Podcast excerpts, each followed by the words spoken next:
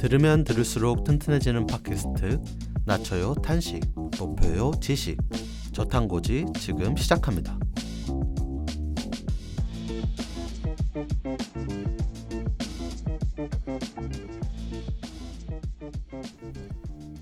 네, 저희 입으로 돌아왔습니다. 네. 네. 저희 앞에서는 스타트업이랑 혹한기 그리고 관련해서 이제 설명을 드리고 얘기를 해봤는데 어 2부에서는 저희가 어쨌든 각자 다 회사에 종속돼서 일하고 있는 근로자들이잖아요. 음. 근데 음, 어디 회사인지 다들 밝힐 수는 없겠지만은 각자 회사가 조금씩 차이점이 있어가지고 음, 실제로 리담님은 공공기관에서 음. 근무를 하고 계시고 이제 투토인 저는 음. 스타트업에서 음. 지금 종사를 하고 있고 음. 견돈님 또한 스타트업에 다니고 있지만 또 저 저와 다른 근무 방식이나 뭐 이런 점이 있을 수 있, 있어서 음. 그런 거 관련해서 한번 얘기를 해보면 재밌을 것 같아요. 그리고 이제 그런 앞에서 말씀드렸던 혹한기가 왔다 이런 거에 대해서 체감되는 부분이 또 있으실지 음. 이런 것도 궁금하네요. 저는 저는 아직 이 회사에 이직한 지 한 달 정도밖에 안 돼서 아직 회사 사정을 잘 모르는 걸 수도 있긴 하지만 제가 아는 바로는 이 회사는 좀 특이하게 초반에 이제 자생하기로 시작을 했던 것 같아요. 아, 그러니까 네네. 대표님의 뭐라고 해야지 투자를 받으려면 아무래도 그 투자사의 요구에 맞춰줘야 되는 부분이 많고 하다 보니까 뭐 뭐 이런 저런 이유로 그냥 우리는 투자에 의존하지 말고 우리가 수익을 내- 처음부터 낼 수 있는 구조로 해보자. 약간 이런 식으로 사업을 시작했다고 들었는데 지금 조금 규모가 커지기도 하고 그리고 이제 약간 패러다임이 중간에 한번 좀 바뀌면서 기술 뭐라지? 기술 위주의 그 서비스가 조금 더 성장하면서 지금은 또 다시 투자에 관련해서 조금 알아보고 있는 상황인 것 같아요. 음, 그래서 뭐 저는 이번에 그 대표님이랑 얘기하면서 처음 들었는데 기술 투자 같은 것도 있다고 하더라고요. 네. 금전적으로 음. 투자를 해주는 게 아니라 그런 기술을 이제 알려주는 그 약간 멘토링처럼 뭐 그렇게 하는 건가 봐요.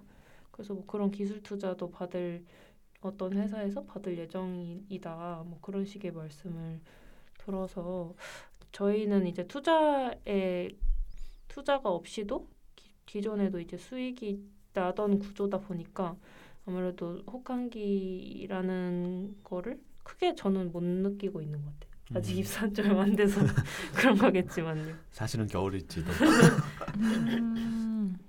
음, 그러면은 어, 겸또님은 그럼 스타트업에 종사를 하시는 거고 어, 근무 방식에 좀 차이점이 있을까요? 요즘 스타트업들이 다양한 근무 방식들을 도입하고 있잖아요. 아, 아 근무 방식이라 하면 그러니까 오늘 주제랑 좀 연관 지어서 말씀을 드리자면 이제 투자가 줄어들면 이제 비용을 고정 비용을 낮춰야 되는 그런 부분이 있잖아요. 아, 그렇죠. 근데 이제 저희 회사 같은 경우는 투자 시장이 얼어붙기 전부터 그 재택근무나 이런 거를 되게 자율화했다고 들었어요. 코로나 음. 이전부터. 네네. 그래서 실제로 저희 지금 회사 규모가 제가 알기로는 인원이 한 50명 정도인데 오, 많네요. 사무실 그 좌석 수가 한 절반 정도밖에 안 돼요. 음, 그러니까 사실상 다 들어와서 출근을 못하는 형식인 거죠. 그래서 오히려 회사에서는 재택이나 뭐 그런 거를 권장을 한다고 뭐 그런 식으로 얘기를 하더라고요. 그래서 음, 이게 어떻게 보면은 그 근로자의 자율에 맡기면서도 회사 차원에서는 그 고정 자리를 그것도 다 비용일 거잖아요. 그래서 그런 거를 줄일 수 있는 방법이었지 않나 그런 게 음. 되게 좀 특이했던 것 같아요. 오히려 재택 근무가 이제 근로자들도 선호하는 방법일 수도 있겠지만은 어, 이런 혹한기에는 비용 저감 차원에서 음, 기업에서도 반기는 근무 형태가 될 수도 있다는 네. 거겠네요. 그걸 의도한 건 아니지만 음. 이번에도 그게 되게 의도치 않게 잘 방어가 되지 않았을까라는 생각이 들더라고요. 그렇군요. 뭐 이제 스타트업 얘기를 했으니까 음. 리담님은 공공기관에 근무하시잖아요.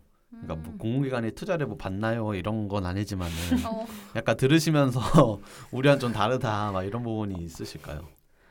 어, 일단 사업 구조 자체가 완전히 다르다 보니까 네. 사실 우리는 어떤 기술력을 뭐 더 개발을 해서 외주를 더 많이 받아야 되는 개념도 아닌 것 같고 그리고 뭐 저희가 사실 그 기업이 커가는 정확히 말하면 기관이 커가는 단계에 따라서 투자를 다르게 받고 뭐 이런 것도 아닌 구조인 거잖아요. 네, 네.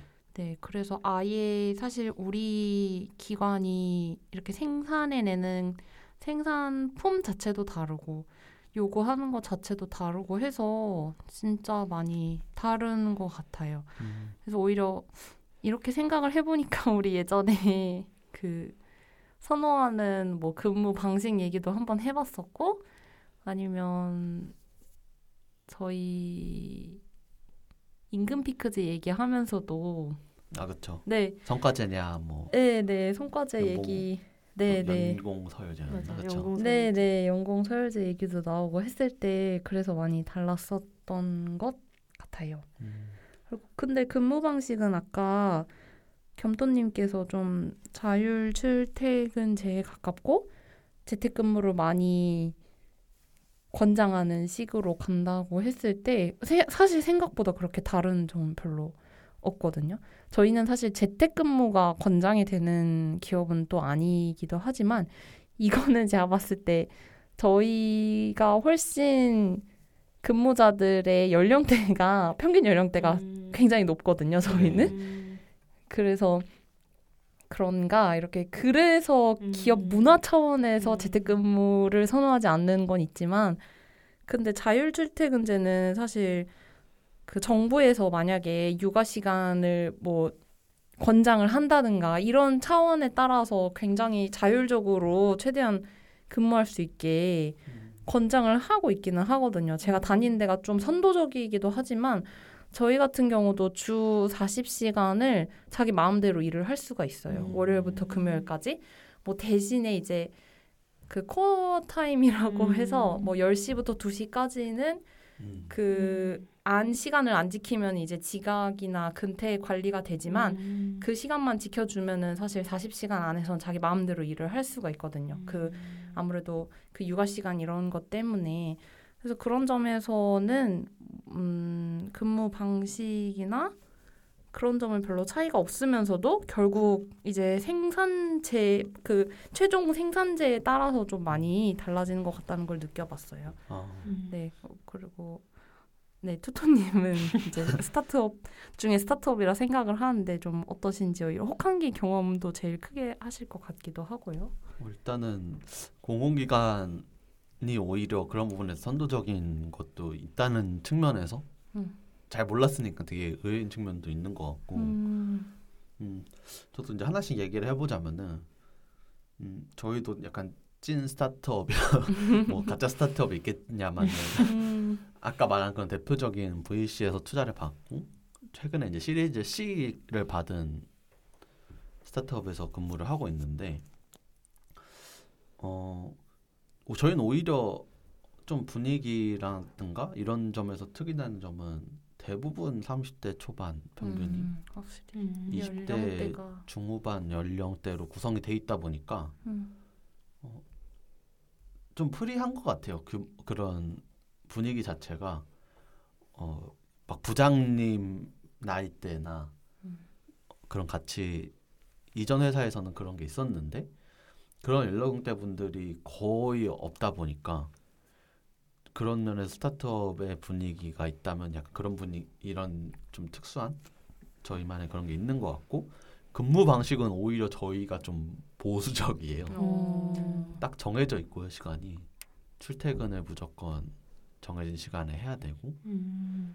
대신에 뭐 자유로운 점이 있다면은 휴가를 뭐 당일에 제가 뭐 10시 출근이면은 9시에 휴가를 올려서 음. 반반차로 뭐 2시간 단위로 쓴다든지 음, 뭐 이런 측면에서는 업무에 방해만 돼 업무에 이제 영향만 안 끼치면은 음, 가능한 구조여서 그런 것들이 혼합되어 있는 구조고 그래서 뭔가 스타트업마다 이런 것들이 다 다른 것 같더라고요. 이런 기업 문화를 어떻게 하냐, 음. 그 사업의 특성에 따라서 뭐 그런 근무 유연제나 이런 것들이 좀 불가능한 구조도 있다는 거를 좀 여기 와서 깨달았거든요. 저는 음. 스타트업 스타트업 무조건 재택이고 이런 급여될 줄 알았는데 그런 부분에 있어서 좀 안- 아쉬운 부분도 없지 않아 있지만은 음. 아 이게 다 뭐 스타트업이라고 다 싸잡아가지고 똑같이 할 수 있는 건 아니구나라는 거를 깨달았던 것 같고 음. 사실 이 주제를 가져온 것 자체가 이 혹한기라는 게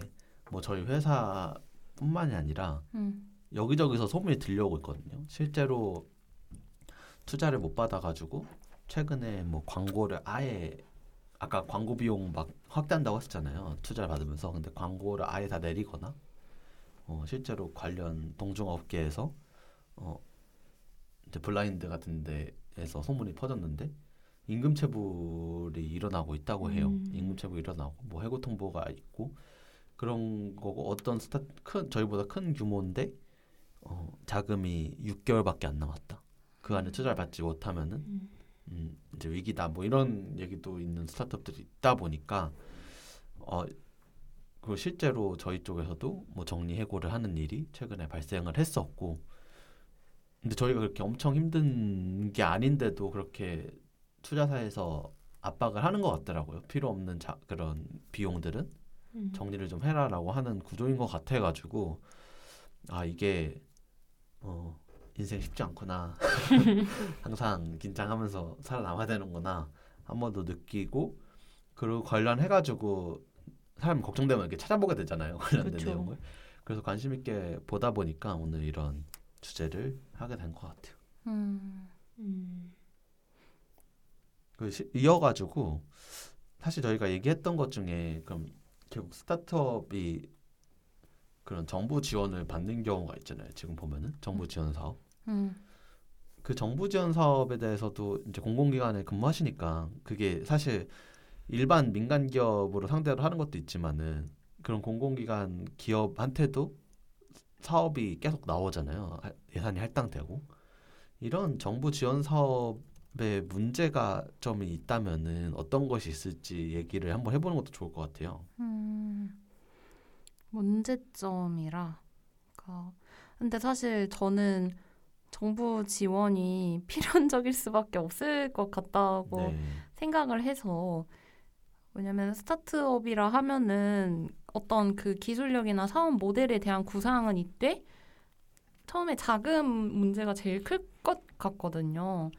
그래서 그런 점에서 되게 필요할 텐데 더군다나 아까 시장이 많이 어렵다고도 했는데 그리고 조금 제가 생각을 하면서는 어찌됐든 스스로 돈을 만들어낼 수 있는 주체가 계속 많이 생기는 게 중요할 것 같다고 생각이 들거든요. 왜냐면 그 종사자들이 많이 쉽게 말해서 잘리고 있는 상황이라고도 했잖아요. 그럼 네. 그 사람들이 다른데 이제 취업을 할 수 있는 방안도 있지만 뭐 새롭게 창업을 하고 싶은 수도 있을 거고 그러면은 그 사람들이 뭐 자생할 수 있게끔 도와주는 게 클 거라고 생각이 들고 실제로도 제가 찾아보니까 창업 벤처 생태계에서 양적 성장에 그 도모를 하는데 개량화해서 좀 어떤 주체가 큰 역할을 했는지 최근에 본 기사를 보니까 정부의 역할이 컸다고 음. 했고 실제로 정부가 모태펀드 출자 금액에 있어서의 정부 역할이 컸다라고 이야기를 하는 거 보면서 결국 그 스타트업 시장이 정부가 빠진다고 생각을 하면은 굉장히 스타트업 시장 자체가 작아질 거고 그 스타트업들이 출자한 지 5년 이내로 생존율이 도, 얼마 정도나 될까라고 생각을 해보면은 현실적으로 정부가 없으면 어렵지 않을까 싶어서 저는 스타트업 정부 지원의 뭐 문제점이라기보다는 오히려 계속 있어야 되지 않나라는 생각이 드는 것 같아요. 사실 이- 이런 질문을 드리는 게 음. 관련된 그 기업을 다녔었는데 음. 실제로 아까 요 생리에 대해서 알고 있는 게 사업 계획서부터 해서 정부 지원 사업 유치를 해서 음. 그 실제로 유치가 되면은 요 저- 경험을 좀 공유를 해드리면 좋을 것 같은데 음. 음, 그러니까 국가 단위로 되게 큰 사업을 매번 벌여요. 그 공공기관마다. 예를 들면은 음. 어 저희가 인공지능이 한창 핫했었잖아요. 근데 인공지능은 데이터를 기반으로 그 빅데이터라고 하잖아요. 데이터를 기반으로 계산을 이렇게 돌려가지고 알고리즘을 만드는 거니까. 음. 그러면 이 데이터를 누가 만들 거냐? 근데 인공지능 기술이 있어도 그런 데이터를 확보하는데 뭐 소리 데이터 막 주변 소음 데이터를 그건 맨날 직원이 나와가지고 어, 알바를 고용해가지고 맨날 주변 소리 모으고 하는 걸 해야 되는데 그게 다 비용이잖아요 인건비고. 그렇죠. 근데 이거 자체가 앞으로 필연적으로 필요하다 국가에서 판단을 하게 되는 거예요. 음. 그러니까 그 뭐 주변 소음이나 그런 인공지능 구축 어 인공지능 구축을 위한 dataset 구축 사업을 이제 발주하게 되는 거죠. 실제로 그거를 제가 참여를 했었고 음. 그 과정에서 너가 어떤 데이터를 얼마나 모아야 된다라는 걸 이렇게 RFP라고 해서 사업 공고가 내려오거든요. 그럼 이제 그걸 따내기 위해서 수많은 기업들이 사업 계획서 쓰는 거죠. 우리가 어떻게 이거를 어떤 기간 내에 어떻게 수집을 해가지고 기여를 하겠다. 그럼 실제로 그 데이터는 그 공공기관 사이트에 무료 공개가 돼요 나중에. 음. 그럼 그거를 활용해서 어 이제 각 기관들이나 아니면은 스타트업을 꿈꾸거나 인공지능 우리 데이터가 우리 알고리즘이 잘 검증이 되는 건지를 그 데이터를 활용해서 해볼 수도 있는 거고 음. 그런 거를 공공재를 어떻게 어 만드는 사업이라고 할 수 있잖아요. 그렇죠. 근데 그런 것 측면에서 되게 도움이 많이 되는 것 같더라고요 말씀하신 대로. 음. 근데 반면에 그거는 이제 제가 되게 좋다고 생각한 사업인데 음. 좀 뭐라고 해야 될까요? 인공지능이 뜬다? 아니면 어떤 사업이 뜬다 해가지고 좀 너무 거기에 예산을 무조건적으로 할당을 하는 느낌의 사업들도 좀 많았어요. 음. 그래서 사실 이게 큰 의미가 없는 건데 실제로 하면은 그 하는 사람들의 전문성도 사실은 부족했었고 음. 음, 그 예를 들면은 그 심사위원 자격이 정해져 있거든요. 근데 심사위원 자격이 정해져 있는데 기술이 엄청 바뀌잖아요. 우리나라는 음. 아, 우리나라가 아니라 세계적으로 지금 기술이 계속 발전하고 새로운 기술이 많이 나오는데 심사위원들이 그 지식을 모르는 거예요. 음. 그래서 심사위원장이 뭐 들어 인공지능 얘기하는데 인공지능에서는 이게 당연히 필요한 거고 하는 건데 왜 그게 저렇게 돼야 되는 거냐 저 막 문제 있는 거 아니냐 얘기하는데 실제로 기술 아는 입장에서는 약간 자다가 봉창 두드리는 소리라 하는 그런 웃지 못할 상황도 있거든요. 그런 측면에서 어, 저는 정부 지원 사업이 규제가 필요하다기보다는 그 전통적인 구조를 계속 가져가고 있는데 그로 인해서 낭비되는 세금이 좀 많다고 생각을 해요. 음. 그런 쉽게 그러면 그런 심사위원들이 어, 잘 기술을 모르면은 그 말은 이 사업이 제대로 타당하게 될 수 있는 기업인지 판단이 쉽지 않다는 얘기인 거거든요. 실제로 그런 사례를 많이 봐왔고 음. 이런 얘기하면 그렇지만 그런 걸 악용 한다기보다 그런 것들을 좀 공장처럼 따내던 기업이 제가 다니던 회사 중에 하나가 있었어가지고 음. 제가 사업 계획서를 거의 밤낮으로 매번 쓰면서 그런 근데 시- 이게 돼 하는데 되는 거예요. 근데 되면 문제인 거거든요. 이게 따지면 안 되는데 더 좋은 실제로 필요한 기업한테 가야 되는데 이런 구조 자체가 한번 그런 사업들을 해봤던 기업들한테는 그 포트폴리오가 되니까 다시 딸 때도 유리한 거예요. 음. 예전에 나 이런 사업을 했었다. 성공리에 맞췄다.라고 이 포트폴리오가 있으니까 경력직만 뽑는 거죠 여기도 어떻게 보면은. 근데 실제로 그런 기업들은 자부담금만 내고 계속 그 지원금을 받아가면서 회사를 어떻게 보면은 그 좀비처럼 유지하는 회사들도 있다는 걸 그때 깨달았고 음. 그런 측면에서 사실 지금 스타트업 scene에서는 accelerator라든가 그런 industry들이 어, 스타트업을 선정할 때 지원을 하는 거 선정하기 위해서 막 최근에 스타트업 서바이벌 막 이런 식으로 해서 EO 채널이라는 곳에서는 이 스타트업의 가능성을 실제로 막 이제 그 피칭도 하고 앞에서 발표도 하고 하면서 심사도 막 받거든요. 그 사람들의 제대로 된 심사랑 대중들한테 진짜 이건 괜찮은 사업인 것 같아요. 커뮤니티에서 반응도 받고 그런 걸 종합해서 선정을 하는데 누가 봐도 저 사람의 그런 어, 사업가의 뭔가 역량이라든지 이 비즈니스의 가능성을 증명을 잘 해내는 게 명확히 보일 때가 있거든요. 아 저런 사람이면 정부에도 그렇고 벤처 투자를 넣고 지원을 해주면은 나중에 크게 일으킬 수 있겠다. 뭐 예를 들면 농업 쪽으로 혁신을 일으킨다거나 뭐 그린랩스라는 스타트업이 최근에 그런 쪽으로 크게 발전을 하고 있고 이런 경우에는 100번 옳다고 생각하는데 음. 생각보다 큰 규모로 그 정부 지원 사업을 악용하고 있는 경우가 많아서 제 생각엔 요 부분에 대해서도 어 예산이 할당돼 있겠지만은 더 다른 방식을 도모해야 될 시기인가 아닌가 생각이 음. 좀 드는 것 같아요 요즘. 저는 들으면서 생각이 든 건데 사실 웬만한 스타 웬만한 스타트업 아이템이나 이런 거는 지금 시장에 다 나와 있고, 그러니까 네네.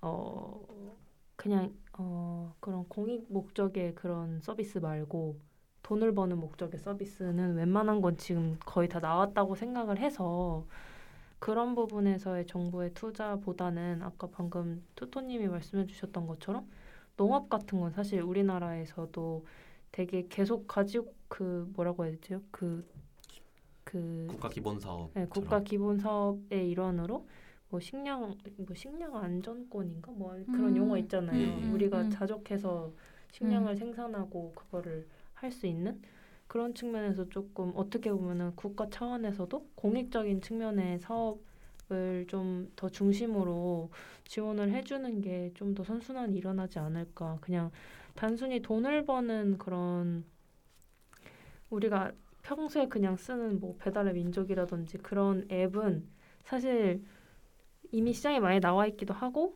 그리고 사실 우리나라 시장 규모가 그렇게 큰 편은 아니잖아요. 다른 네. 나라에 비해서 사실 그런 거를 투자하는 게 결국 치킨 게임이 되기가 쉬운데 투자를 해준다고 해도 차라리 그러면 해외 시장에 그런 유사한 서비스를 만드는데 지원해준다든지 그런 식으로 좀 지원을 해주는 건 어떨까? 음. 그냥 국가 기반 사업에 중 사업을 중심으로 투자를 하고 이제 기존에 있는 서비스들 같은 거는 좀 해외에 진출하는 거를 좀 음. 많이 지원해주는 방향으로 하는 게 어떨까라는 생각이 좀 들었던 것 같아요. 네. 결론적으로는 모두 이 정부 지원 사업이 필요하다는 데에서는 동의를 하는 것 같은데 이 방식이나 이런 부분에 있어서 음, 가 조금 점검이 필요할 것 같다는 얘기인 것 같습니다. 음. 네. 맞아요. 저희 1부부터 2부까지 해서 오늘 스타트업 그리고 혹한기 그리고 이제 각자 이제 스타트업에 근무하고 있는 분들도 있다 보니까 그런 근무 형태와 분위기부터 이제 정부 지원 사업의 뭐 규제까지 필요한가까지 얘기 나눠봤는데 오늘 얘기 어떠셨을까요? 저 저는 저도 평소에 좀 관심이 있었던 주제이다 보니까 되게 재밌었고 되게 익숙 하기도 하면서 음. 좀또 그 와중에 모르는 몰랐었던 그런 이야기들도 듣고 나눌 수 있어서 되게 재밌었습니다. 저는 완전 생소했었는데 그랬던 것 같아요. 네. 그래서 많이 배워갈 수 있어서 좋았고 생각이 이 에피소드 끝으로도 많이 들 것 같아요. 네, 음, 기폭 음. 생각 기폭제가 됐던 것 같아서 네 좋았습니다. 네. 네, 도움이 되었다니 다행인 것 같고 음. 앞으로도 이런 생활 밀착형 주제로 잘 개인 생활 밀착형 주제로 잘 가져와 보도록 개인 생활 네. 좋아요. 가져와 보도록 하겠습니다. 저희 오늘 네, 주제는 여기까지 하도록 하겠습니다. 탄식은 낮추고 지식은 높이는 저탄고지 다음 시간에 봐요. 안녕.